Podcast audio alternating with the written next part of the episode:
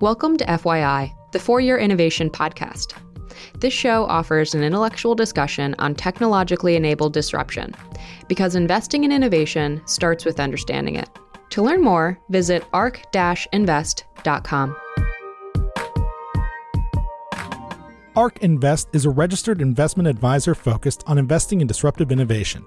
This podcast is for informational purposes only and should not be relied upon as a basis for investment decisions. It does not constitute, either explicitly or implicitly, any provision of services or products by ARK. All statements made regarding companies or securities are strictly beliefs and points of view held by ARK or podcast guests and are not endorsements or recommendations by ARK to buy, sell, or hold any security. Clients of ARK Investment Management may maintain positions in the securities discussed in this podcast. So, welcome to ARK's For Your Innovation podcast. Today, we've got great guests from Axiom Space, and I'm very honored to be in both of your presence. We have Michael López-Alegría, a five time astronaut, and we have Amir Blachman, who's the Chief Investment Officer for Axiom Space. And both of you are shaping the future of space. But before we dive in, I want to be sure to shout out your backgrounds here because they're both so impressive. So, Michael, you've been a five time astronaut here. You've been on pretty much all of the spacecraft that are interesting. So, we're going to have to get your review on which one is most comfortable. You've also set some records here for most extravehicular activities. So, spacewalks, you know, you've spent 67 hours out in space itself, 275 days in space, and you're in the Astronaut Hall of Fame. So that's pretty impressive, Michael. Did I miss anything there that our listeners should know about? You definitely got the high points there. Nice. And Amir, you're an Israeli Air Force instructor. You served as one. And you're Axiom Space's first employee, helped raise over $500 million for Axiom Space. You've co authored reports and proposals that are helping NASA shape its strategy on the future of space stations. What else should we know about you? I appreciate that. I think those are some of the more important points. I have had some relevant experience in running what at the time was the world's largest space investment syndicate. So I hope that that's some value that I've been able to bring to the table at Axiom. Amazing. Very honored to have both of you here. So much insights that we can learn from you. And before we go down the rabbit hole, maybe just the basics here, Michael. What is the International Space Station? Why is it so important to us? And why is it important to have next generation space station? Well, I don't know how much time we have, but I'll try to cover it quickly. The International Space Station is really the first of its kind cooperation between five agencies, the most important in the world, I would say. So the obviously NASA, the Europeans, the Canadians, the Japanese, and the Russians. It is a multi-module vehicle that is in low Earth orbit as we speak. The first module was launched in 1998 and it largely was finished construction in 2011, although there have been some modules added to it recently. It has currently seven people aboard. It has been permanently inhabited since 2000. Astronauts from 19 countries have visited it. They've done over 3,000 experiments. It's a giant structure, big as a football field, weighs about 450 tons, has a thousand cubic meters of interior volume. And it's really a platform for doing cutting edge science. So, first and foremost, it's a laboratory, but it's also a platform from which the astronauts can make outreach events with audiences around the world. It is obviously a symbol of diplomacy when you think about the uh, current geopolitical situation. We work hand in hand with our Russian colleagues every day, both on board and more in greater numbers on the ground. So it's an amazing piece. It's the U.S. conduit to get experiments to the ISS is called the ISS National Lab. It's a nonprofit run by NASA or funded by NASA. And it is the first entity that started bringing commercial work to the ISS. But suffice it to say that the discoveries that are going on on there continue to improve life on Earth and off it. However, it is a machine, and as such, it will someday wear out And we are very keen to not have it wear out before we have a replacement on board because the agencies that I mentioned want to continue doing the important work that's going on there. And we want to have a platform that can transition that work from the ISS to itself seamlessly. And so Axiom's role in this and, and really goal as a company is to build the world's first commercial space station. We plan to do it by launching modules that will attach to it. We can get into that a little bit more later, but suffice it to say that it is important that we not have a gap in the permanent presence that is going on in low Earth orbit today. And uh, we are very keen to enable, facilitate that transition. That's amazing. And if I'm correct, you were on the space shuttle mission in 1995, and you've been up as recently as the past year. What's changed? What's what's evolved?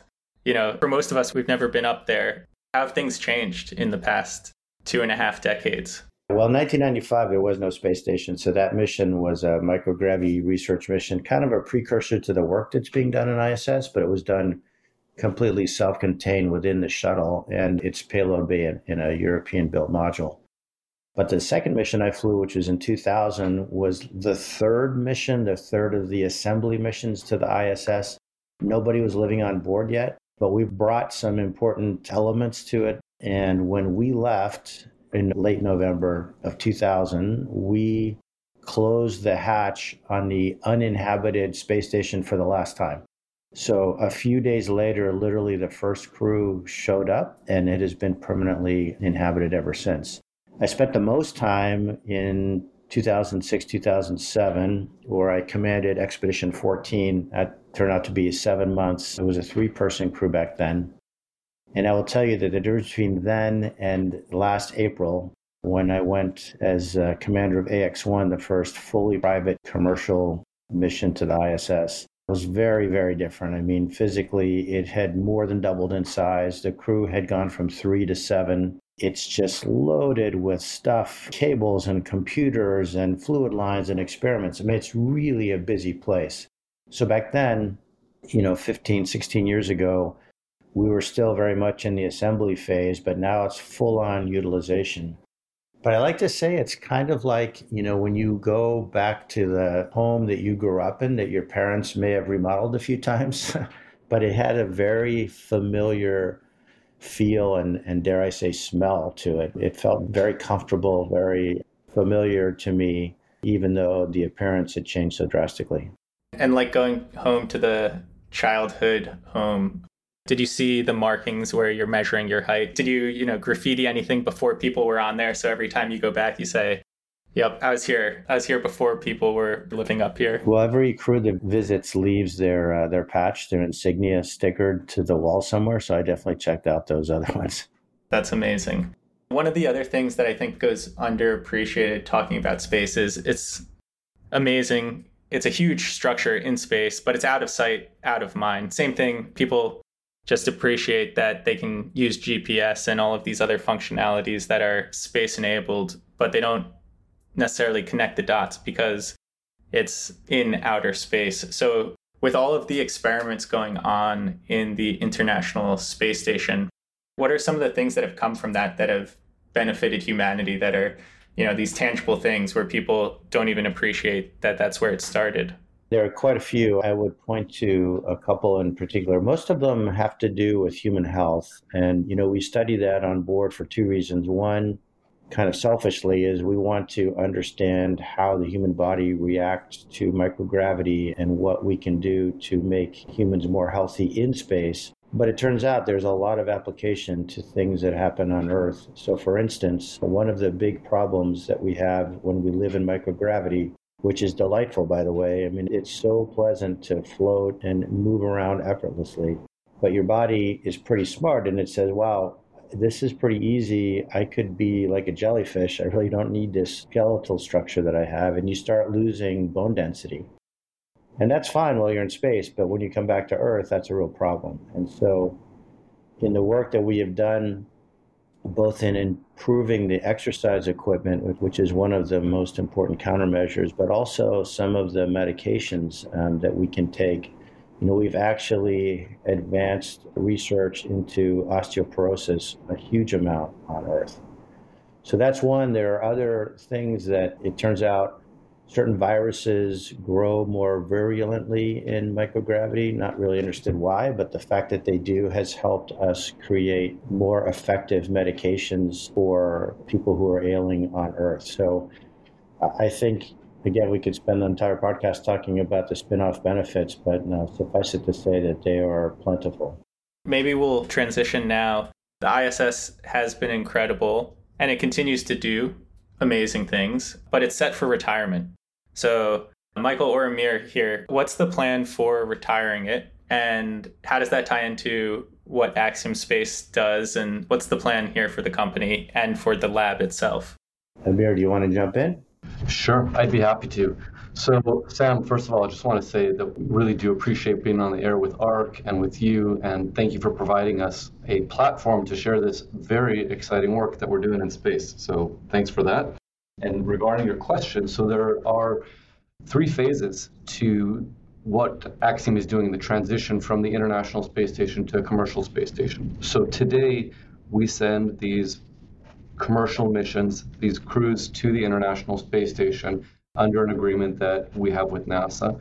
And that's an opportunity for us to demonstrate to NASA and its international partners that Axiom is able to run these missions and to work cooperatively with the ISS program in terms of operations and safety and communications and other elements like that. We are simultaneously building the commercial space station modules that will connect to the International Space Station. And eventually, when ISS retires, those modules that we've sent to the ISS will operate as a separate and independent new commercial space station. So the first phase is today we are sending our customers, our crews, to the International Space Station. We'll then have a period of about four to five years where we'll be connected to the International Space Station as we assemble our new space station. And then towards the end of the decade, the International Space Station will separate from our station. It will retire, and Axiom Station will be the new cornerstone of human spaceflight activity in Earth's orbit. That's pretty incredible. So you're building off of it. It's like building a new wing to a home, and then you keep expanding that wing. And then eventually the new wing is the main thing, and the old house crumbles away. That's pretty much it, yes. And so, where did the initial idea come from for Axiom Space? Why is now the right time? And obviously, other people know the plans for the International Space Station. How has Axiom Space really become this go to partner? So, I'll share with you a little bit about the company's genesis and the reason behind it, the why of our company. So, the launch companies like ULA and SpaceX and others are building the railroad to space. Axiom Space is building the space stations that are the destinations in space. And just like SpaceX is leading the commercialization of the launch side of things, Axiom is leading the commercialization of the destination side of the business, of the space stations.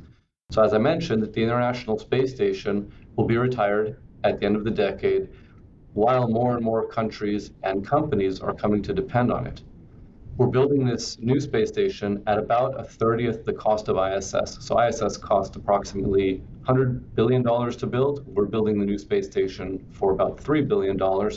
And in the process, we're improving the capabilities that are available on orbit by leveraging some more modern technologies. So we are reimagining the way humans live and work in low Earth orbit. And like we're doing today, we're educating the global community on how to leverage microgravity. So the private astronaut missions that Axiom Space sends to the ISS, like the first one we did last April, which LA commanded, are not only providing perspective, expanding access to space for research, development, outreach, and, and inspiration, but also these are precursor missions that help us flesh out and test the procedures and processes and communications so that when our space station is ready to become independent, the teams are in place, the platform they support will be fully operational and it'll be ready to execute on behalf of all of our customers around the world.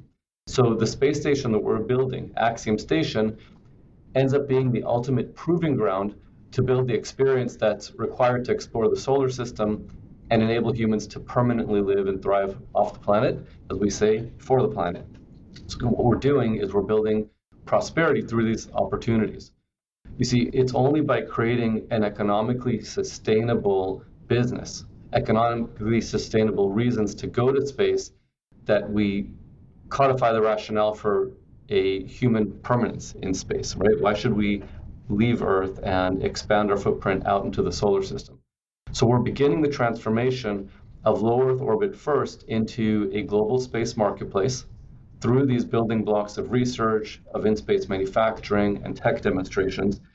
And then through that, we're facilitating the extension and the invention of commerce in space through which we offer access to countries and institutions and industries and individuals that have these new ideas that fuel the human economy beyond Earth. And the result of that is, like LA said, we're helping build a better life on Earth through advances in medicine and material science, and even just the perspective of how we view the planet. And as really the only home we have and the place that we need to take care of.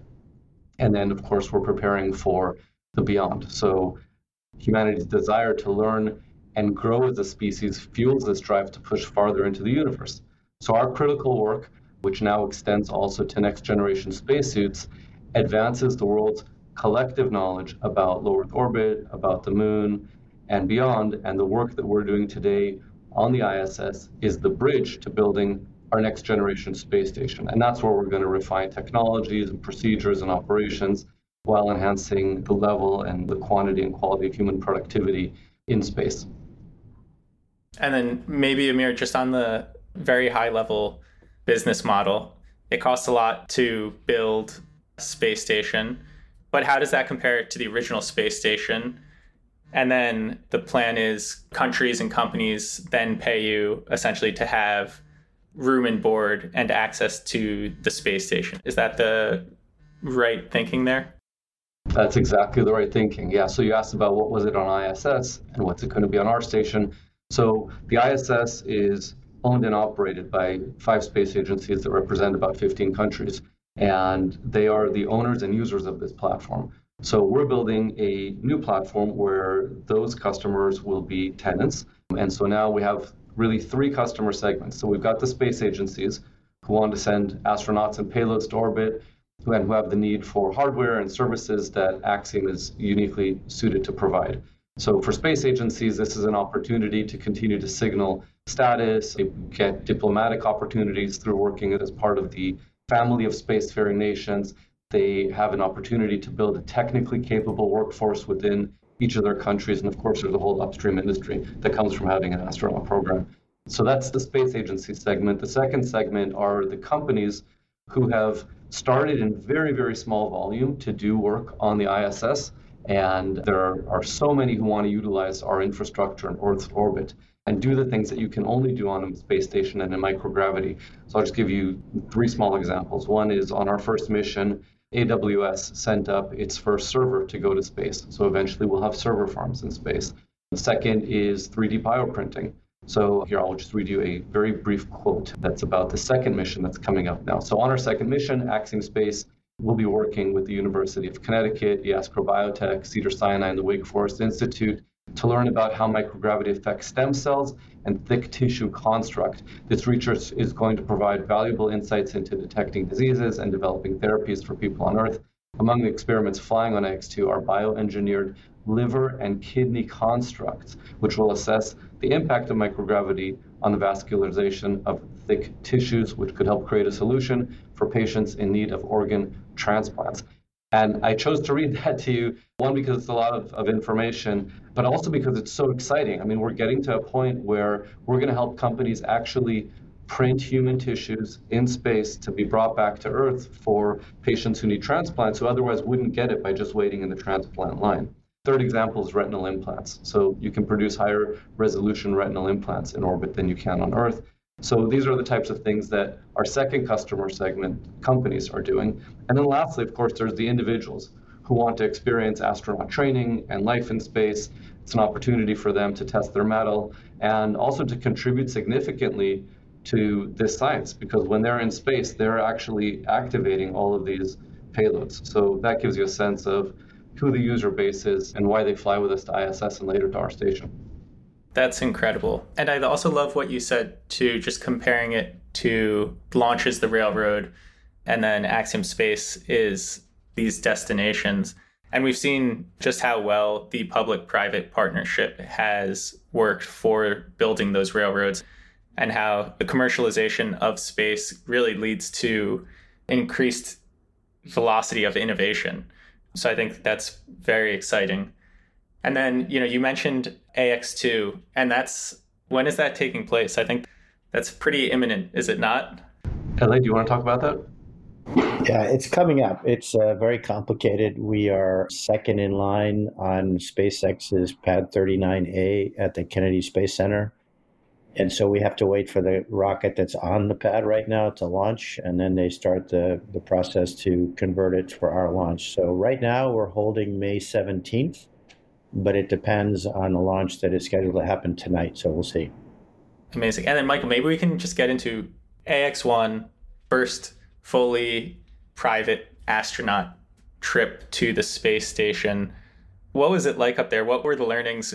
Was it like a space camp? You're going around waking people at 6 a.m., making sure they're sticking to the schedule. What is the dynamic for these types of operations? Well, you know, the story starts way before then when we actually began training together. And I have to say, you know, these are three people one American, one Canadian, one Israeli who had had very successful business careers that wanted to have the experience that Amir, I think, well described. And they really hit the ground running. I mean, I was super impressed with their dedication and their commitment to the training process, which at the end of the day took a, over a year. It doesn't necessarily have to take that long if we do it, you know, back to back. But uh, the way things turned out, it was uh, it was a pretty long process. It started with us spending about a week together in the Talkeetna range of Alaska doing something very, very far from glamping. It was pretty rough. The idea was to put us in a difficult physiological situation to help teach us things like leadership and followership and self care and self management. And more than anything, it just ended up being an amazing bonding experience, bonding through adversity, we like to say. And then we got into training for the two vehicles that would be spending time on, of course, the ISS and, and the SpaceX Crew Dragon. And when I say training to live and work on there, it, it's obviously it's about rather mundane things like how do you prepare a meal or how do you go to the bathroom or uh, you know simple daily life things, but also what to do in an emergency because that can happen obviously at any time and the things you worry about in space typically are depressurization and a fire. And so we did a lot of what we call reps, a lot of repetitions of those kinds of drills in both vehicles. And again, these guys were very attentive, present, participative. It was really a pleasure to see. And let me tell you, when we got on board, I mean, first of all, the smiles on their faces were worth the price of admission. It was so gratifying to see how the experience was just soaked into them right from the beginning. And, it, and it's difficult to describe in words, to be honest. I mean, you've got this incredible sensation of the launch sequence, which is like no roller coaster ride you could possibly imagine, followed immediately by microgravity, basically weightlessness, and the peace and tranquility of what that transmits to you as you look out the window at this earth that's now 250 miles below you, going by at five miles a second. I mean, it's really an overwhelming sensation. But we spent about a day, not quite 17 hours, on the Crew Dragon on the way to the ISS between launch and docking. And then when we got on board ISS, it was work, work, work. I mean, each of these guys brought a very complete package of research and outreach. Larry, the American, teamed with the Mayo Clinic and the Cleveland Clinic. Mark, the Canadian, with the Royal Canadian Geographical Society and the Montreal Children's Hospital. And Eitan, who has an interesting story, he was a squadron mate of a man named Ilan Ramon. And Ilan was the first Israeli astronaut who was tragically killed in the Columbia accident in 2003. And when that happened, in Israel, they stood up the Ilan Ramon Foundation, which Eitan leveraged to help get the word out to the entire country that this mission was happening and used it as a platform to call both for scientific investigations as well as opportunities for outreach. So, with all of that stuff going on, the guys were super busy. And, you know, it takes a while to get used to working in the microgravity environment. This weightlessness is super fun, but it's also very different. And it's not what you expect. You can't just put your pencil down and expect it to be there when you go reach for it, you know, two minutes later. So that took us some time. And luckily, in a way, we were delayed in our landing. We were supposed to spend 10 days docked to the ISS. We ended up spending 15. I'm sorry, we were supposed to spend eight. and We ended up spending 15. So almost double the time. So we really got the full experience of being able to appreciate what a magnificent life it is up there to be able to look out the window and see that blue planet, you know, going by beneath your eyes. It's really special. And then splashdown, another pretty amazing roller coaster ride. The recovery crew had us on the ship and the hatch opened 37 minutes after splashdown, which is incredibly fast. That's practically faster than getting off a plane these days. Exactly, especially if you're seated in the back, right? yeah. and that doesn't involve you know lifting the airplane up with a crane and putting it on the deck of a ship and sliding it forward and checking for hazardous gases and all that. So yeah it's an amazing process and spacex did, did a great job. I think if you were to talk to any of those three they would first of all tell you they'd go back tomorrow and convince you that it was really an experience of a lifetime. That's incredible. And then what are the takeaways from that mission did their experiments yield anything interesting? Is it too early to tell? Well, let's see. So, starting with Larry and the two hospitals that he teamed up with, they also were looking at stem cells. And so, what we were looking at there is seeing how they react in microgravity conditions. We weren't trying to grow them, we were just trying to observe them and how they multiplied. And it turns out they multiplied well. Mark did the first two-way holoportation from space. So I watched him. He was, you know, floating in the laboratory module, talking to people who thought that he was in the room with them, and he thought that they were in the module with him. So that was pretty neat to watch.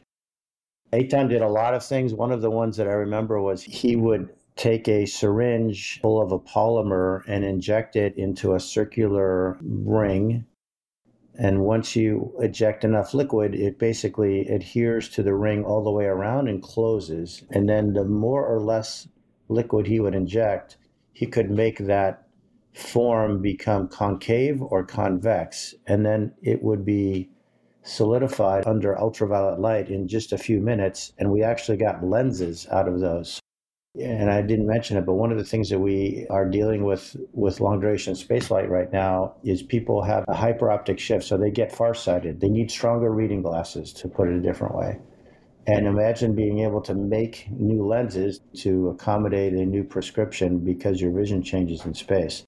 So, all in all, I, I think the uh, results, and we've had a couple of conferences now to discuss results of many of the experiments, and they have all been relatively positive and I would say really worthwhile for the investigators.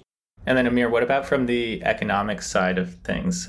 What was the significance of the AX1 mission? So, like LA said, this was the first all private mission. So, the whole customer base pretty much was a commercial customer base. And it helped us grow in as a company in a few ways. One is all of the contracting and regulatory hurdles involved were solved. So that was very important and took a number of years to get done. Cooperation was demonstrated between NASA, the launch providers, us as the commercial space station builder, and in this case, the mission operator, governments, and the commercial customers. Over 25 payloads were sent up in markets, like I mentioned, including on orbit server farms, stem cells, radiation protection, material science. And I mentioned a few of them, like AWS's first server, but also MIT sent up a payload to prototype self shaping structures. So, what would it look like if we could send up pieces of a space station in the future and have it self assembled? And UC San Diego sent up a payload to investigate cancer biomarkers. So some massive opportunities for the pharma industry. So from an economic growth standpoint, it really started to you know, set the bit on what kinds of businesses would we see evolving. Today, the company and the whole space station business is kind of where the internet was in 1995, where we can see how eventually it's going to permeate every aspect of human life. We don't know which killer apps are going to be the ones that launch first, but we know they're happening, and we're seeing the sparks of them right now on the International Space Station missions. We even had things like sponsorships and brand partnerships. So Loro Piana provided apparel, David Yurman designed the mission pin, and Jose Andres, who is a very well-known executive chef and philanthropist, provided both food for the astronauts while they were in quarantine and also on orbit. So this mission provided all of that, provided support for scientific research and institutions that LA mentioned. And on this first mission, we were very excited. We didn't know what the level of demand would initially be, thanks in great part to the work that Eitan Stibbe and the Ramon Foundation did, which Mike LA mentioned a moment ago. We had over 65 applicants for the 25 payload spots and we were really only limited in terms of the business we could produce here by the bandwidth of the ISS program, the cargo capacity of the vehicles, and Axiom's own operational capabilities. So now, what this has done, this first mission has done, is provided us very clear evidence that we're going to be oversubscribed for the foreseeable future. That's a good spot to be. And so, what should we look forward to the experiments going up on AX2, hopefully in the next month here? And are you already seeing that you only have one module up there, but you're already starting to really commercialize things that NASA would have otherwise done? Let me take a stab at that. First of all, I think where we really are going to make a difference, in addition to sort of expanding or continuing maybe the kinds of research that NASA is doing as a government agency, they pretty much stop short when it comes to fabricating things. So they try to do the research can we make higher quality crystals in microgravity? And maybe the answer is yes, but they don't have a mandate to actually do the development to make those crystals on a big scale, which is exactly what a company, whether it's a pharma company for a protein crystal or a semiconductor company for a wafer kind of crystal would do, right? So I think that is a pretty untapped market that we are looking forward to exploiting. And then on specifically on AX2, they're doing actually interestingly some stem cell research where they're actually trying to produce stem cells for regenerative medicine targeting the heart, the brain, and blood. We've got some experiments coming out of the Kingdom of Saudi Arabia, where two of the mission specialists are from, doing weather control technology to generate artificial rain, believe it or not. We're developing DNA mic nanotherapeutics for cartilage repair. There's a lot of interest in the pilot John Shoffner has a sort of a contest of that's STEM related that he's doing, I think teamed with MIT as well. Axiom has its own a couple of technology demonstrators. One of the things that we really struggle with on ISS is what we call stowage, so putting stuff away and being able to find it when you need it. We have an inventory management system that is basically an enormous Excel spreadsheet, but there's probably a better way. And, and right now, we use a barcode reader to scan something scan the location, put it in local location, and hopefully when you come back, it's still there. But you know, things move around in space, and it's time consuming to do all that. So we're doing a technology demonstrator where we're using the cameras that are already on board and a little bit, I'm not sure I'd call it AI, but let's just say advanced computational techniques to identify objects by their shape. So, I mean, you can go through passport control now by having your face be recognized. So, that same idea can recognize an object and watch you put it in a place. So, it eliminates that whole scanning process, which obviously is a big time saver. So, those are just a few of the things that are planned for AX2. Super exciting. Can't wait to see it launch and see the results. Obviously, right now, things are pretty expensive, but costs are declining. Rocket launch costs are declining. In theory, as more space becomes available in outer space, maybe those costs decline as well. Michael, when could an everyday person be involved and be an astronaut. What's the timeline there? Is that a reality? A, I think it's a reality for sure. But B, I don't know. I mean, that is a great question and one that we struggle with. It is, as you suggest, completely tied to launch costs. And those costs, first of all, have come down a lot, but I think it's still going to take some more both innovation and competition for the prices to come down even more. And I like to use the analogy of uh, commercial airline service in the 1920s and 30s, a century ago, when again, only very wealthy people could fly. And now you see people getting on airplanes for almost any reason. I don't know when, what the time scale is of that, but I'm very convinced that it's going to happen. And I think, you know, as we saw the Starship, although many would call that a failure, the SpaceX Starship launch the other day was in many ways a great success. And that, I think, will be a game changer in terms of cost of getting both goods and humans to low Earth orbit and beyond. So, you know, they sort of led the first revolution in reducing launch costs, and maybe this is the cusp of a second. Absolutely. And that's what our our modeling suggests as well. It was surprising to see so many people call it a failure despite the impressive achievements. Obviously, it wasn't a full success in landing in Hawaii in the ocean, but definitely impressive and lots of learnings there. Maybe before we wrap up, Amir, what is Axiom Space doing that's allowing it to execute so well relative to, you know, other space companies? I think one of the things we see as an investor is space is big and exciting, but oftentimes you can see solutions in search of problems. What is Axiom Space doing differently here? Yeah, Sam, it's a great question. And it started with our founders, because, like you said, there have been other folks over the years who have played with the idea and some put a lot of money into trying to build a successor space station to the ISS.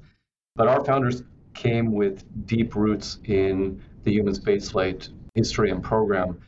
So, Mike Suffredini, our CEO and co founder, ran the International Space Station program for about a decade, and for a decade before that, ran the program's business office. So, he personally had a hand in overseeing the final assembly of the International Space Station and the expansion of the International Space Station's customer base from government to the commercial sector.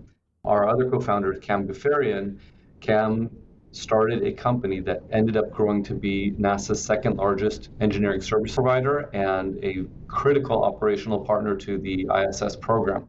So they did things like orbit determination, and in fact, about two thirds of the staff in Houston Mission Control were CAM's employees outsourced to NASA. So when astronauts were calling down to Earth, they were speaking with his company's employees. And so Mike and Cam early on were testifying to Congress about what the destiny of ISS would be and how long the station could effectively remain in orbit and how long it would be a cost effective solution.